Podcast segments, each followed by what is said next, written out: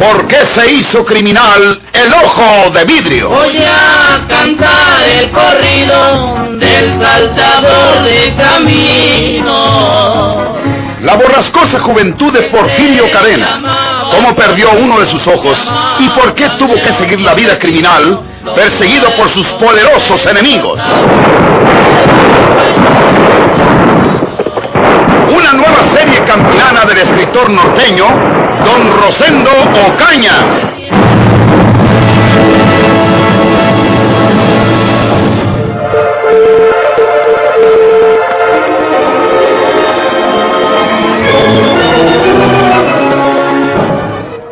No me amarren las manos. Amarrados te llevamos, Porfirio Cadena. No, don Florencio. Está desarmado. Nosotros somos muchos. No le aten las manos. Como si no lo conociéramos.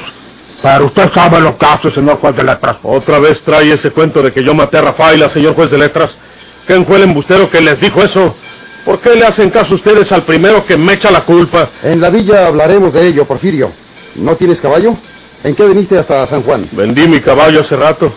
Ya me iba para tierras lejanas, francamente. Ibas huyendo, ¿verdad? ¿Huyendo de qué o por qué? Es verdad que los amenacé con la pistola de usted. ¿Qué es esa? Quédese con ella. Pero eso lo hice para perseguir a Andrés Ausón, que fui siguiendo los pasos hasta el mesón de Dolores. Pero él había llegado primero y puso de acuerdo al mesonero. Y me dijeron que él no había llegado al mesón. Pero en la noche, cuando creyeron que yo estaba bien dormido, entró Andrés y disparó toda la carga de su pistola sobre mi cama. Pero yo no estaba acostado ahí. Por aquello de las dudas estaba en un rincón contra la puerta. Y si no lo maté ahí mismo, fue porque al dispararle ya no traía a tiros mi pistola, que era la suya, don Florencio. Un poquito antes, entre el monte, me había disparado él y le había disparado yo. Por eso había gastado los cartuchos. Yo traía unos cuantos en el pantalón y se los puse. Pero también los gasté disparando sobre la chapa de la puerta de mi cuarto en el mesón, porque me habían dejado encerrado. ¿Creen que no es cierto lo que digo? ¿Por qué me miran Ancina? Vamos a la villa. Allá se aclararán las cosas todo lo que gustes. Monta ese caballo, Porfirio. El muchacho se va en ancas de otro. Ahora eres tú quien nos mira así. No tengas cuidado. Estos señores me han prometido que no ejercerán ninguna acción directa en contra tuya. Se te va a juzgar en la villa de acuerdo con la ley. Vamos, señores. Vámonos, amigos.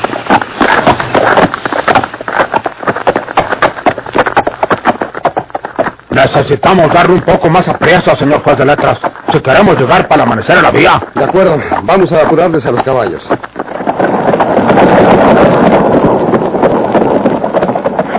Dígame una cosa nomás, señor juez. ¿Anda Andrés Ausón por allá? No se le ha visto. Nadie ha visto por allá a Andrés Ausón. ¿Quién más puede andar contando patrañas en contra mía? ¿Por qué aceptan ustedes que yo maté a Rafaela? ¿Ya no saben que fue Andrés? ¿No huyó el desgraciado cuando se descubrió lo que inventaron él y Crisóforo, que en paz descanse? Hombre, se me hace muy raro que ustedes sigan diciendo que fui. No tengo inconveniente en calmar tu ansiedad, Porfirio. En mi juzgado ha habido una nueva declaración que cambia las cosas respecto a ti. La señora doña Sósteres Garza, que había declarado que tú ya te habías alejado de la casa cuando la señora Rafaela estaba viva aún, porque ella se había despedido y le contestó las buenas noches, ahora ha ido a cambiar su declaración, asegurando que antes mintió, porque ella se fue de la casa y tú te quedaste con la señora Rafaela discutiendo acaloradamente. ¿Qué dices de eso, Porfirio? ¿Yo qué voy a saber eh, de cuando se fue de la casa esa señora? Yo no la vi más que cuando entré, porque ella fue la que me abrió cuando toqué. Después ya no la volví a ver. No niego que estuve averiguando con Rafaela, no lo niego. ¿Por qué voy a negar lo que es cierto? Tampoco niego que averiguamos porque yo le pedía que se fuera conmigo. Ya está saliendo la verdad. No, siempre digo la verdad, don Florencio. Usted es como una veleta que cambia según corre el viento. A veces está en favor mío y a veces en contra. ¿A poco es delito decirle a una mujer que se vaya con uno? Más si ve una mujer que, que uno ya sabe a qué atenerse en cuanto a su cariño. Es verdad que averiguamos, pero yo ni siquiera le dije nada que lo ofendiera. Fue ella la que me ofendió a mí. Y entonces la matates.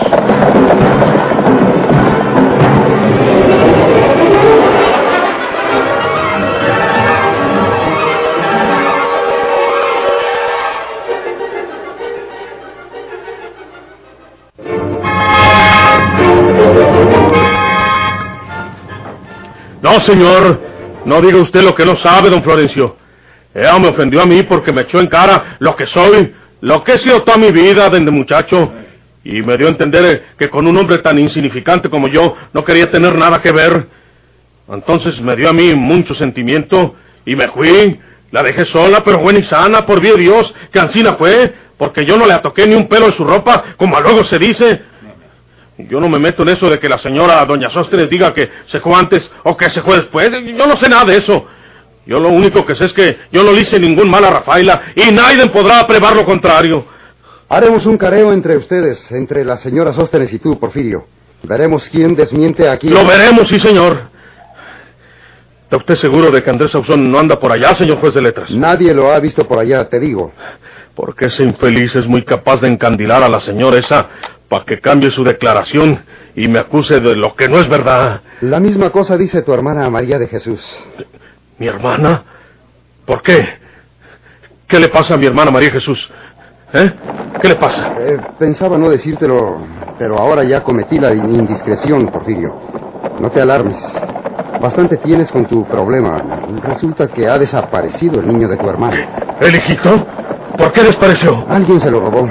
Te voy a explicar lo que ella misma me contó cuando fue a verme anoche, luego que descubrió la desaparición del niño. Dice María de Jesús que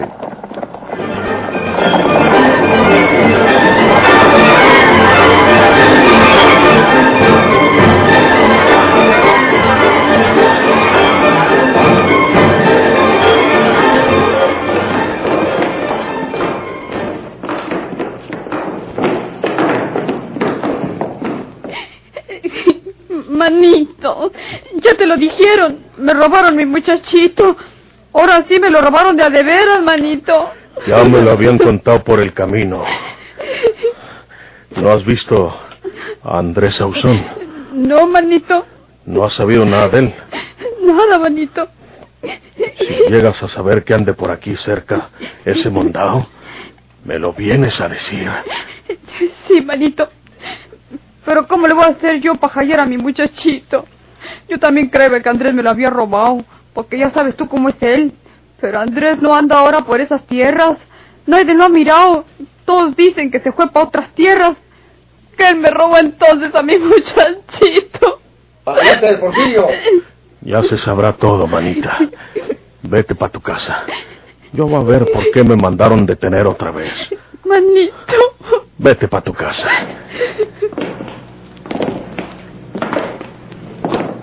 Señora Sóstenes, aquí está Porfirio Cadena.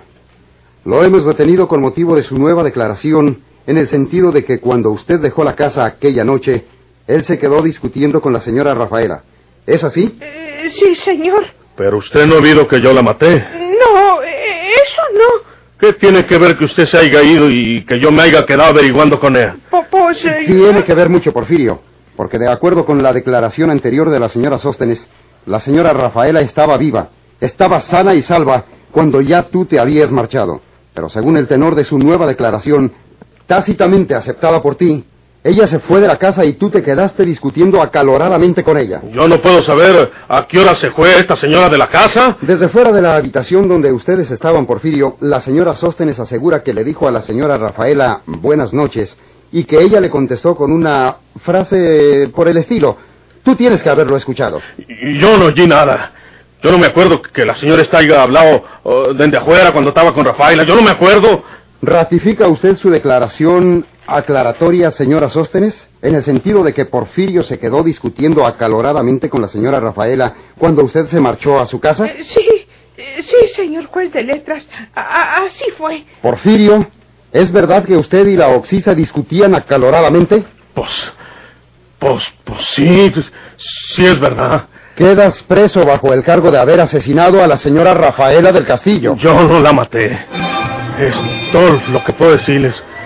Que yo no la maté. Caray. Pero ¿cómo prevalece a ustedes que yo no la maté?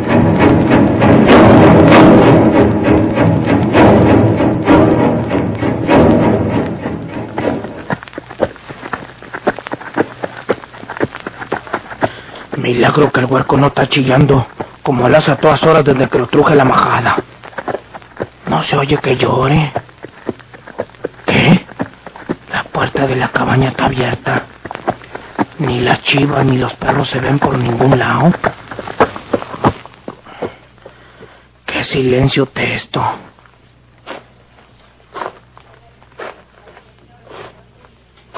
¿Qué? Chihuahua. Pues qué fue esto, Dios mío.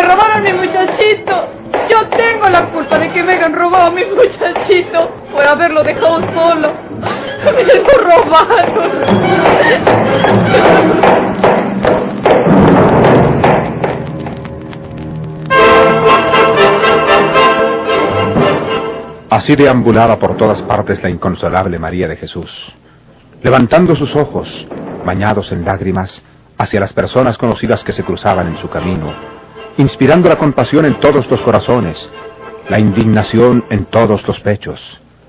Las mujeres se alejaban de la puerta para enjugar una lágrima.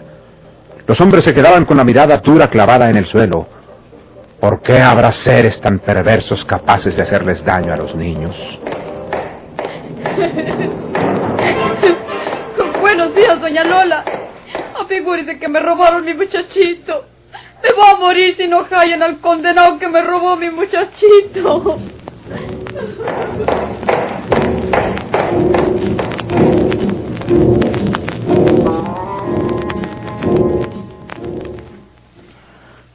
No tan las chivas, ni los perros.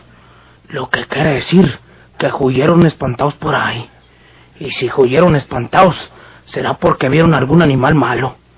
No puede ser de otro modo.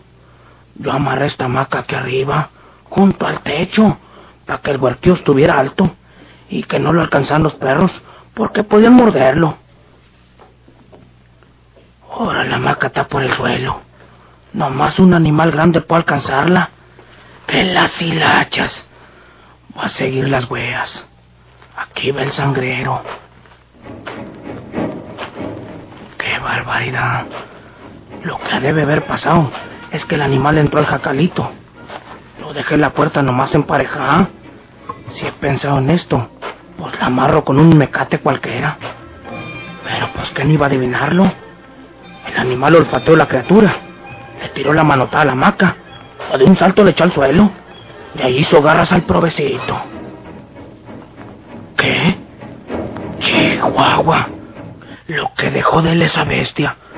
Ahora qué cuenta voy a dar yo del niño si descubren que yo me lo saqué de su casa. Voy a juntar lo que quedó de él y lo entierro por aquí, donde no lo saquen los perros. Esto tiene que haberlo hecho un gato montés, o un tigrillo, o a lo mejor no fue más que un condenado coyote. No, porque entonces no se hubieran espantado los perros. Los perros le salen al coyote. No hay duda que fue un animal malo, un gato montés o un tigrillo. Por eso huyeron espantados los perros y se llevaron las chivas. Voy a buscar por ahí un costal o alguna cosa con que recoger esto. ¡Qué caray! ¿Qué? Allá andan los perros asustados todavía. Aquel es el azabache. Toma. Toma. Toma, azabache. Toma.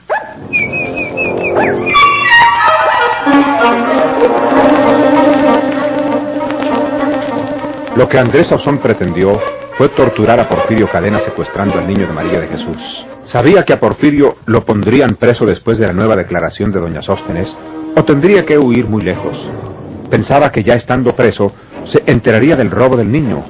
Pensaría que él había sido el autor y se retorcería de rabia en la prisión, sin poder hacer nada. Esto era todo lo que pretendía Andrés Sauzón, y para evitar que la autoridad creyese aquello que él fuera el autor del secuestro, se remontó con el niño hasta una majada serrana, más arriba del puerto, donde el pastorcito tenía una choza mal hecha y pequeña para guarecerse del sol y la lluvia. Pero aquello que Andrés Ausón ha sorprendido al regresar esa tarde a la choza de la majada, le ha helado la sangre en las venas. Hasta en él, que es un criminal empedernido, ha producido un estremecimiento de horror. Algún felino feroz que se deslizó desde la montaña debe haber penetrado en la choza y no dejó sino el rastro sangriento y espantoso de la infeliz criatura. Hasta él, hasta el desalmado y frío Andrés Ausón se haya estremecido de horror y de espanto.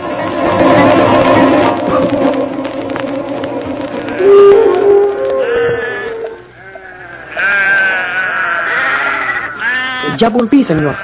¿Qué pasó con el muchachito? ¿Está dormido? ¿Quiere que ordeñe una cabra para que le dé de cenar cuando despierte? No, no, muchacho. Ya vinieron por el niño. Ya se lo llevaron para su casa. Ordeñe una cabra, pero para nosotros. Para ti y para mí. Yo tengo aquí una bolsa de pan. Es de ayer, pero todavía está bueno. Agarra una pieza o dos. Ahí está en el morral. No gracias, señor. Yo voy a cenar a casa. Es ahí, nomás abajito, en los jacalitos que están junto al ojo de agua. Nomás ceno y me vengo, porque tengo que dormir aquí con el atajo. O- oye, muchacho, en tu casa no les digas nada del niño. Es mejor que no les digas nada. Me lo prometes, muchacho. Eh, Sí, señor. No diré nada. Vuelvo al gato. Eh, ¿Usted se va a quedar aquí? Sí, a- aquí voy a pasar la noche. Oye, tampoco les digas nada en tu casa respecto a mí. No les digas a nadie que yo estoy aquí, ¿eh? No diré nada, señor. O- ahorita vengo. Ándele. Este muchacho puede meter la pata más luego. Este puede ser un testigo que sirva para que me cuelguen por haber matado a un niño. Aunque yo no lo haya matado en persona, pero se murió por mi culpa. Porque yo me lo robé de su casa. Ahora es necesario que no se descubra nunca que yo fui el que me lo robé. Que nunca sepan quién fue. Quién sabe si tenga que cerrarle la boca para siempre al muchacho este.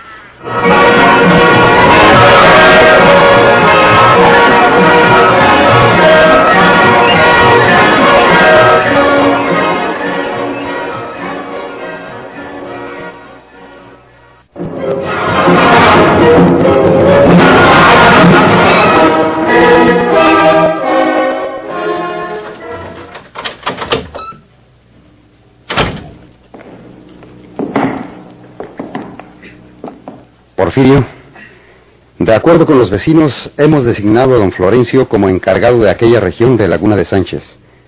El encargado lo era Andrés Ausón, pero en primer lugar es un delincuente que no puede desempeñar ese cargo y en segundo ya no está por estas tierras. Los informes que tenemos son en el sentido de que huyó muy lejos. Y siendo don Florencio el encargado de aquella región de ustedes, eh, quiere platicar contigo respecto al caso de la desaparición del hijito de tu hermana María de Jesús. ¿Por qué? La otra vez, Porfirio, tú mismo te llevaste al niño de tu hermana. Y es que para que estuviera en un lugar seguro y que no lo fueran a desaparecer los que no querían que fuera el heredero de mi compadre Ricardo. Y va a pensar que ahora también me lo llevé yo. ¿O que hayas mandado a alguien que lo hiciera? ¿A quién? Yo ya no tengo a nadie que me ayude para nada. Yo vivo solo, o más bien dicho, vivía solo, porque ahora vivo encerrado aquí. Yo no tengo que ver nada con la desaparición del hijo de María Jesús, don Florencio. Y le voy a decir una cosa. Aunque digan y aseguren que Andrés Ausón se fue muy lejos, yo les digo a ustedes que el que sonsacó esa vieja doña Sóstenes para que cambiara su declaración y el que se robó el hijito de mi hermana no puede ser otro que el mismo Andrés Ausón. Pero si Andrés Ausón no está por aquí, hombre. Ya hemos investigado eso, Porfirio. Vieron a Andrés seguir el camino que tú también llevabas, hacia la estación de San Juan. Tú mismo dices que huyó del mesón de Dolores después de que tuvieron aquella dificultad. Pues te tomó ventaja y llegó a la estación de San Juan antes que tú, y debe haberse ido en un tren que pasó antes, ya sea de pasajero o de carga. Ustedes saben viajar bien en esos trenes eh, de moscas, ¿no? Eh, no creo lo mismo que ustedes. No puedo creerlo Ancina. Lo que pasa es que Andrés Ausón es muy ladino. Sabe hacer muy bien sus cosas. Y la prueba de ello es que aquí estoy yo acusado de haber matado a la persona que él mató. Y hasta creen ustedes que yo haya robado al hijo de mi hermana María Jesús. A todos nos hace bolas ese mondón Andrés Ausón. A todos, a mí y a ustedes también. Estás equivocado, Porfirio. Andrés Ausón manda por estas tierras. Que no anda. Ya verán como al rato sale por ahí, cuando menos lo aguarden. Ya lo verán.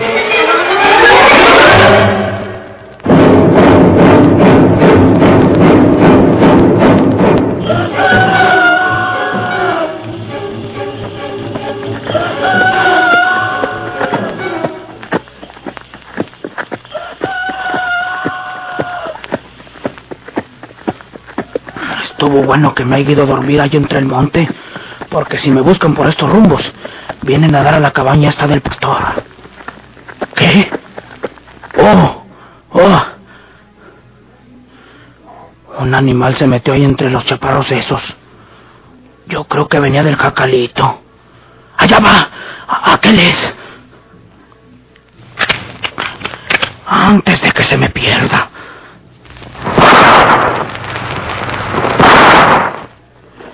No le di. Se fue el condenado. ¿Cómo se me hace que el muchacho pastor no esté en el jacalito?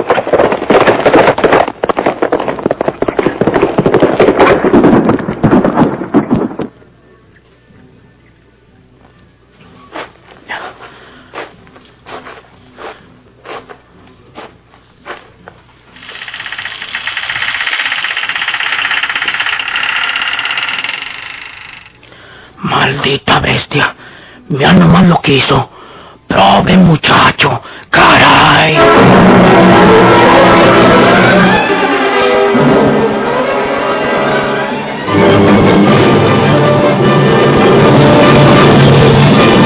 ¿Por qué se hizo criminal el ojo de vidrio?